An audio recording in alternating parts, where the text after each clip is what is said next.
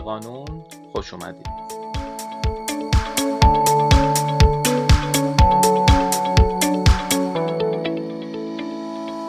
کافه قانون جاییه که در مورد مسائل حقوقی به زبانی ساده صحبت می‌کنیم.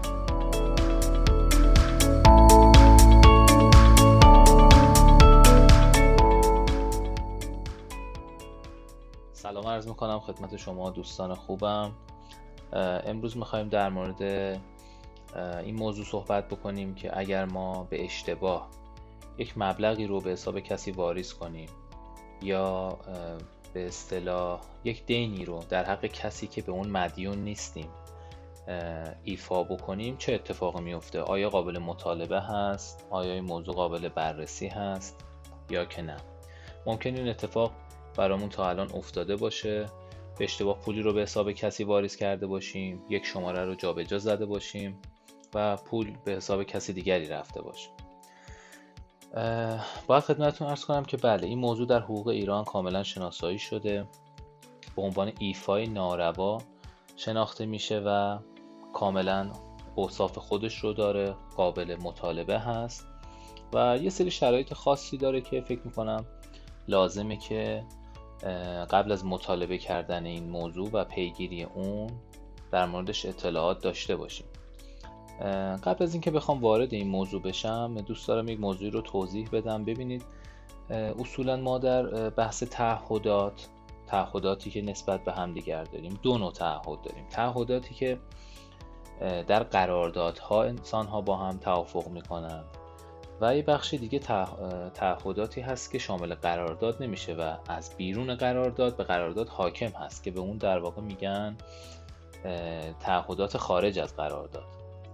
توی حقوق کشور ما در مورد تعهدات خارج از قرارداد که اون ایفای ناروا هم جزی از اون محسوب میشه بیشتر به کتاب کتاب و نظریات های دکتر صفایی مراجعه میشه. برای همین منده هم نظر ایشون رو که در واقع نظر اقوا هست در حقوق ایران در مورد این موضوع خدمتون عرض می‌کنم.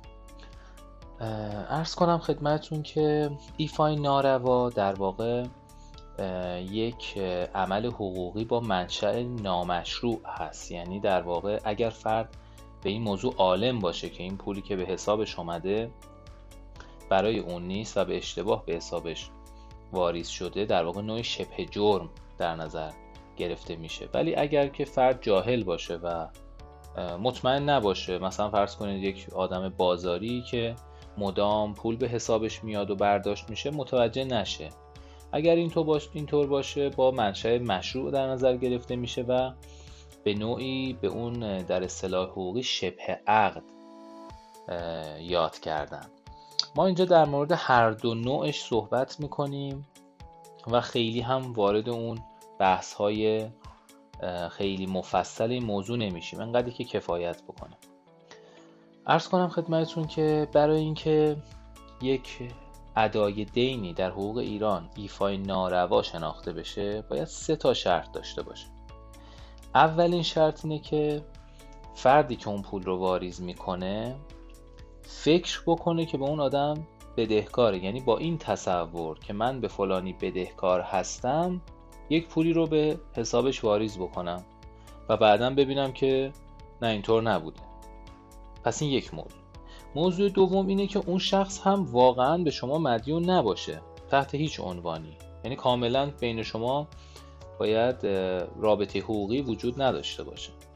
شرط سوم هم این هست که شما وقتی این کار رو انجام دادید و یک مالی رو به کسی در واقع پرداخت کردید یا یک مبلغ رو به کسی پرداخت کردید اون شخص اون پول رو گرفته باشه.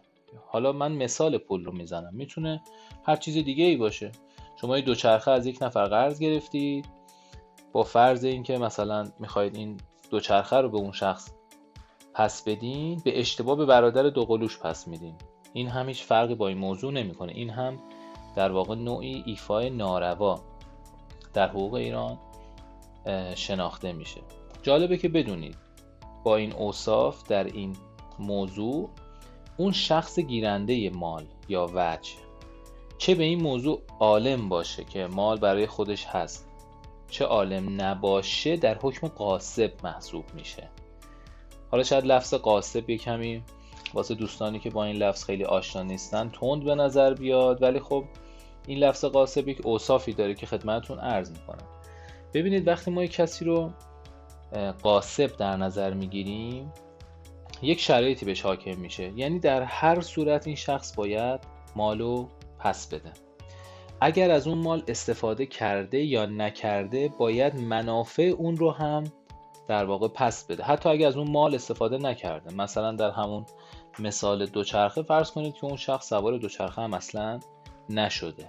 ولی باید در واقع منافعی که در واقع اون شخص صاحب مال رو ازش محروم کرده پرداخت کنه. و اگر هم به این مال آسیبی خورده باشه حتی به صورت قهری در هر صورت باید این خسارت ها رو جبران کنه. موضوعی که یکم اینجا استثناء قرار می‌گیره این هست که اگر اون فرد جاهل باشه به این موضوع که این مال مار من بوده یا نبوده متوجه نباشه اگر هزینه بابت نگهداری اون مال بکنه می‌تونه از صاحب مال اون رو مطالبه بکنه. ولی خب اگر عالم باشه که بدون این دوچرخه مال خودش نیست و اون شخص به اشتباه داره این مال رو بهش تحویل میده نه هزینه های نگهداریش رو هم نمی‌تونه مطالبه بکنه.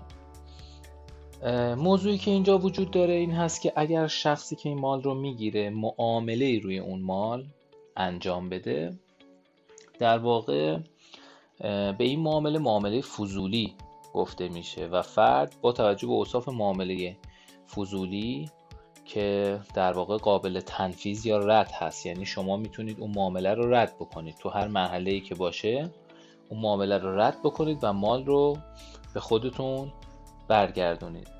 یه نکته هم که حتما دوست دارم تو این موضوع بگم این هست که یه وقت هست که شما با یک نفر یک قول و قراری گذاشتید. مثلا شما شرط کردین که شما دوچرخه رو به اون شخص بدین. اگر که اون شخص هم در واقع به شما مثلا یک ساعت بده. یعنی شما یک رابطه حقوقی بینتون وجود داره ولی اون شرط محقق نشده باشه و شما به اشتباه فرض کنید که اون ساعت رو به شما داده و به اشتباه برین دوچرخه رو تحویل بدین. در این صورت بله این هم نوعی ایفای ناروا محسوب میشه و شما می‌تونید در واقع این مال رو مطالبه بکنید از طریق قانونی. ولی اگر شما شرط زمانی برای این موضوع گذاشته باشید. مثلا قرار بوده که سه ماه بعد اون دوچرخه رو تحویل بدین ولی به اشتباه ببرین دو ماه زودتر این دوچرخه رو تحویل بدین یا اون پول رو به حساب واریز کنید. اینجا دیگه شامل بحث ایفای ناروا نمیشه و این موضوع ایفای ناروا نیست و قابل مطالبه با این عنوان حقوقی نیست. فکر می‌کنم همینقدر کافی باشه. امیدوارم که براتون مفید واقع شده باشه. خیلی ممنونم. موفق باشین. خدا نگهدار.